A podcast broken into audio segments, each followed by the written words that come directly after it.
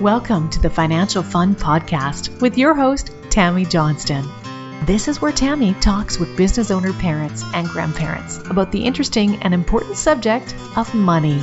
We promise this to be an interesting and open discussion, as that's how we learn best. And now, here's your host, author of the Financial Foundations. Financial Foundations is a series of books to teach kids about money, goal setting, and living a balanced life. Find out more at financialfun.ca. Here's Tammy Johnston. First things first, I would like to thank all of my listeners that have subscribed and reviewed my podcast and invite you to subscribe and review if you haven't yet. I appreciate you helping us to get the word out and making financial literacy a safe and welcoming subject for kids and adults. Second, please check out my podcast website, financialfun.ca, where you will be able to access past shows, find out more about me and our guests, as well as purchase the beautifully illustrated Financial Foundations books that teach kids about money in a fun, healthy, and holistic way. Hello, once again, and thank you for joining us for the Financial Fun podcast.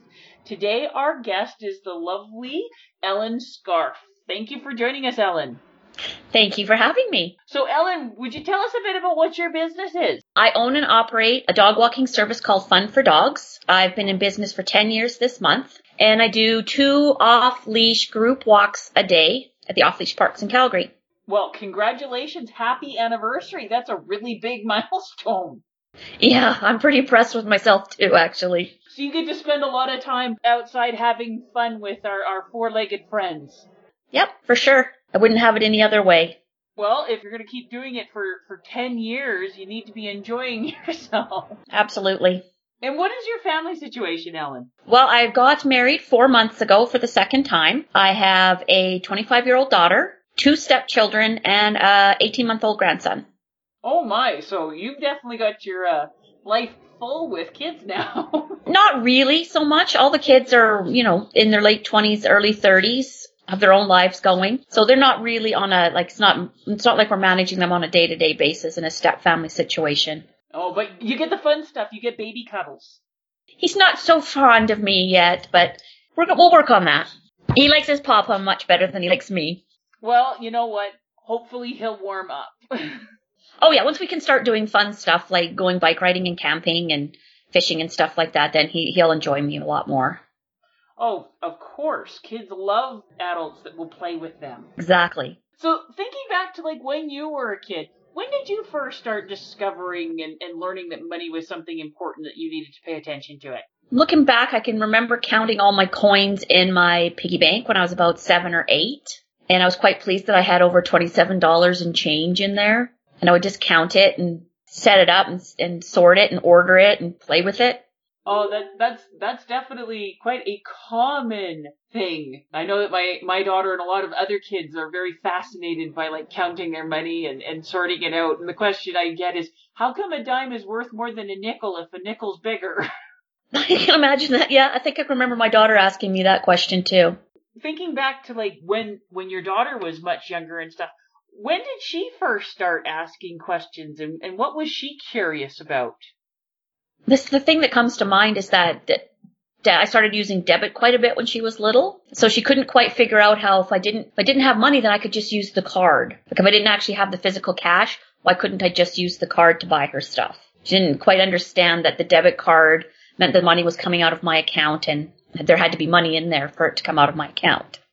Yeah, that seems to be a big one because there's so many people that they never they never carry cash at all. It's always on either the credit card or the debit card, which isn't a bad thing if it's managed well, but because if kids haven't had the experience of understanding that those cards are linked to your account and there has to be money and stuff there, they can't make the emotional connection that that actually is money and it's just not magic. Well, I think there's still a lot of adults who can't make that connection too. Oh, very, very much so. Like, oh yeah, I got a credit card. I can buy anything I want. Very, very much so. I've, I've found that when, when I'm working with a lot of clients that want to get their, their spending under control, I put them on a cash diet and that curbs things an awful lot because they make that emotional connection that do I want to break a 20 for this rather than, okay, if it's on the plastic, they can just put it in the machine or the things drive me nuts now, just do the tap feature. Yeah, and they don't actually see the money going out. When it's in the wallet, they they, they see that it, it it's leaving. It they are they're paying a lot more attention, which is why the credit card companies and the banks and all that love it when you use the credit card and the tap feature and make it as easy as possible. And the retailers, oh, we can we can have you pay any way that you like because they don't want you to have that emotional and intellectual connection to what is actually going on financially in the background. Well, exactly. Yeah, that cut into it quite a bit. And with with your daughter being like an adult and, and on her own and stuff now, what are you noticing that's that's different? What are some of the lessons that you've seen that she has learned? Well, when she was a teenager, she used to be embarrassed if I would use a coupon or go looking for sales. Uh, as soon as she moved out, coupons were quite a nifty thing for her. she wasn't quite so shy about those anymore, about using them or having them. Actually, I think I did a pretty good job with her. She's she is able to manage her money very well. She lives very well, and she manages to have everything that she needs. So uh, I think I think I did teach her well. Well, that that's good. I'm I'm very certain that you that you did. That's that's our job as a parent to make sure that our kids get this. And sometimes it's we wonder if the the lessons are getting through, but then when we see that they're off on their own and we see how they're actually behaving and acting, you see that okay, yeah, they actually were paying attention. Yeah, that's pretty satisfying actually for me. There's um there's a few people I know who still have their 25 year olds living at home for whatever reason, and uh, so it feels pretty good to know that she can manage her money, own a car, still have fun and and still be able to live on her own, which is what you know that's that's the ultimate job I guess as a parent to make sure they get out on their own and be able to take care of themselves. Very much so. Like when she was she was a teenager and and growing up and stuff. Like did she ever formally like come out and ask you questions or or did you have to take certain teaching moments or how how did you go about teaching her so that she is the self sufficient independent young woman that she is now? I don't know if we, looking back, I'm not really sure that I ever did take out any special, carve out any special time. I think she just learned from the way that I managed the house, the way that I managed money, the way that I spoke about money. She just learned through osmosis almost. I, I can't, I can't recall ever having any special moments just sitting down and saying, okay, now this is what you have to do. This is what you shouldn't do.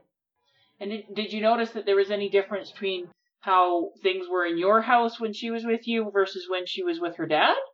Oh, absolutely, 100%. Um, her father is quite wealthy business owner and, and not adverse to spreading the cash. So she actually grew up um, she tells people she grew up in uh, in subsidized housing with her mother, and then when they find out about her father, then they're like, "Well, how come you're not a, how come you're not snotty?" And then she tells them because she grew up with me, learning you know the more of a middle class type of values and um, attitudes towards money. And it's probably served her served her quite well when when when she was younger and going through this. Did that cause any problems with you? With me, no, because I was still teaching her to be to like to live within her means, to not you know rack up credit card debt, to be responsible, to pay your debts. And then her father, you know, would spoil her rotten. And then it would take a couple days, you know, to, you know, get her back into the groove of normal life. And then so she had the best of both worlds. And she will even tell you that now. She's, she had the best of both worlds growing up in that regard with, with regard to money because she learned how to manage it. And she also was able to have the freedom to enjoy being spoiled and having, you know, a new computer or a car or boots or whatever whenever she wanted them. And, and with her being an only child and stuff, like when, when she was dealing with friends and stuff, did you notice any, any, any differences in, in how her friends were around certain things? Not really. No, she was very, she, she traveled with a very level-headed crowd, a very small crowd, a very level-headed, decent bunch of kids. So I didn't really see any of those negative values with the money and stuff, like where you could just throw it around and spend it, and who cares if you wreck something? It's I didn't buy it, so it's not my it's not my problem if I wreck it. That type of attitude. I didn't really see that too much with her growing up. Oh, that's that's very good, but it's not so much ne- negative, but just different different things. Like I'm dealing with a lot of um my my clients' kids and stuff are hitting the university age and stuff like that, and and and their parents have been working really hard on, on teaching them stuff. But when they're going off to college, that they're they're they're meeting kids their own age and stuff. that just do not, it's not that they're spoiled or anything, but they just don't have any of the life experience or ever even been exposed to it. They've just been so sheltered that going out into the adult world is working out to be quite a shock for them. That's really unfortunate that they get they get to that age and they still haven't had any anybody teach them that what's real out there. Unfortunately, there's so many. Well, I don't know how many it is, but there's definitely a problem with with the helicopter parents that have, out of love, have sheltered their children from so much that they just they don't have the life skills when it comes to money or even basically taking care of themselves because parents have always just done everything for them and then they go out into the real world and they're going I don't know how to do anything because I've never had to do anything. Yeah, actually, you know, there's well, yeah, I did. I've, I've I know a few people who still have their kids at home. I don't know. I just don't and because they never taught them, I guess, how to take care of themselves because they did everything for them. I, I just never, that wasn't the way that I was raised to do everything for my child and to take care of them in every aspect of their life, including finance, financial after they get over the age of 18. It just wasn't in, just wasn't in my, I don't even know what the right word is. I don't even know that that was something that I could even consider doing. It, it, it's a completely foreign concept. It's a that's it. That's the right word. It's a completely foreign concept. I don't um I don't know. I took so much pleasure in being able to move out and have my own tiny little bachelor pad and owning my 1977 Honda. I ate Kraft dinner a few nights a week, but I had all, everything that I needed and I paid for it myself, and that was such such a good feeling. I wouldn't I wouldn't want to deny my kid that with the new family, because you're just recently married and, and, and you have adult stepchildren and stuff, are are you seeing any differences between your your stepchildren and and your daughter and how they how they handle the subject of money and that? No, actually, we're we're pretty much we pretty much raise the kids with the same sort of mindset that you I'll take care of you while you're a kid and you're going to school and then after that you're on your own. My stepson is trying to be an actor in Vancouver Oh, that's that's a very ambitious goal. A very ambitious goal, and uh, he's he's taking care of himself, and he he doesn't um, he doesn't ask us for money. And even my stepdaughter, who's got the baby, she's a, she's out working every day to take care of that baby and herself. So they're they're all all three of them like just saying at Christmas like we're pretty proud. That, you know, they but all of them turned out so well. Yes, that is definitely something to be be very proud of. So how how, do, how does it work with having the stepson trying to be an actor? Because we know that's a very challenging career path. How is he making it through all of that? Uh, I think he's just thinks he's got it. Thinks he's he's got what it takes. He's had um, he's actually had some minor roles on some Canadian shows, and he's just slogging it out. He's just doing the he's just doing paying his dues, and he's going to stand on the sets all day waiting for his turn to go on and he's just got the that he's just got the drive to to do that. And I even at Christmas time I said to him, "So you haven't quit your day job, have you?" And he goes, "Yep, I quit my day job. This is what I do full time now." You are crazy. He he is actually able. He's actually making money doing it. Oh, that's very impressive. Definitely eating and definitely able to pay his bills. So that's the main thing. And he's happy. He seems really happy with himself and his choices. I, I love that and the fact that you said that like you said he's dedicated and he's putting work in and he's he's paying his dues. He's not just ask, expecting some magic wand and somebody else take care of him. No, not at all. Not at all. The arts can be so fulfilling and and wonderful, but it it definitely takes the work and the dedication and it's not just being good looking and lucky. it takes it to do it. Well, some people get get by on their good looks and luck, but no, I think most of them have to pay their dues. That's for sure and he seems really willing to do that. Well, that's good. I hope I hope he he sees much success. So. yeah, his uh his father's waiting for his uh Porsche 911 when he makes it big.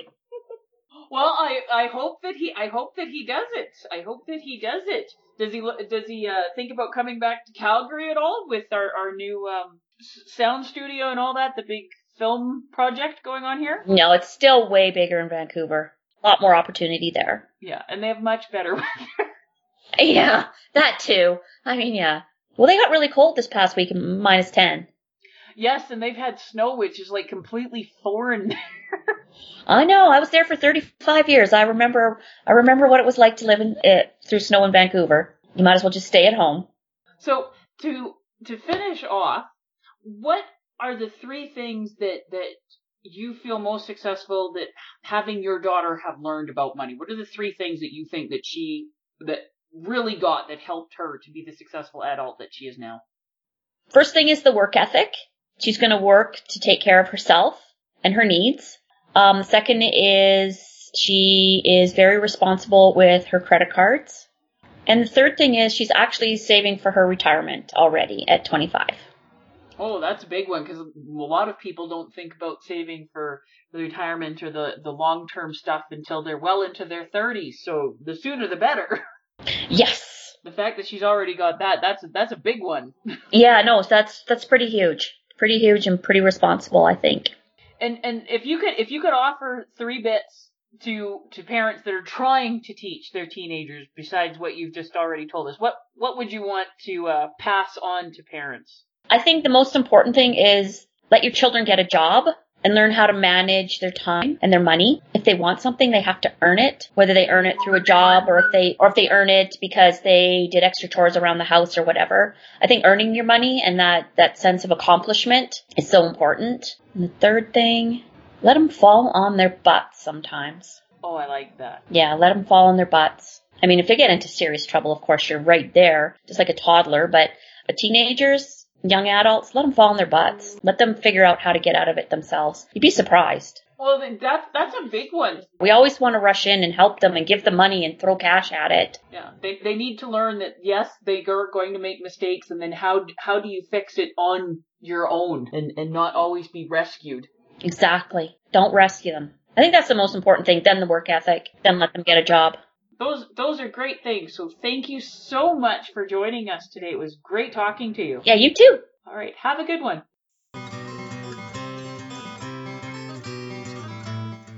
Before we leave each other, I would ask all of you listening to please subscribe to and rate my podcast. A review would be most appreciated and feedback is always welcome. Whether it be a comment, future topic suggestions, and or questions you or your kids would like to have answered in the Ask Tammy column on the financialfun.ca website.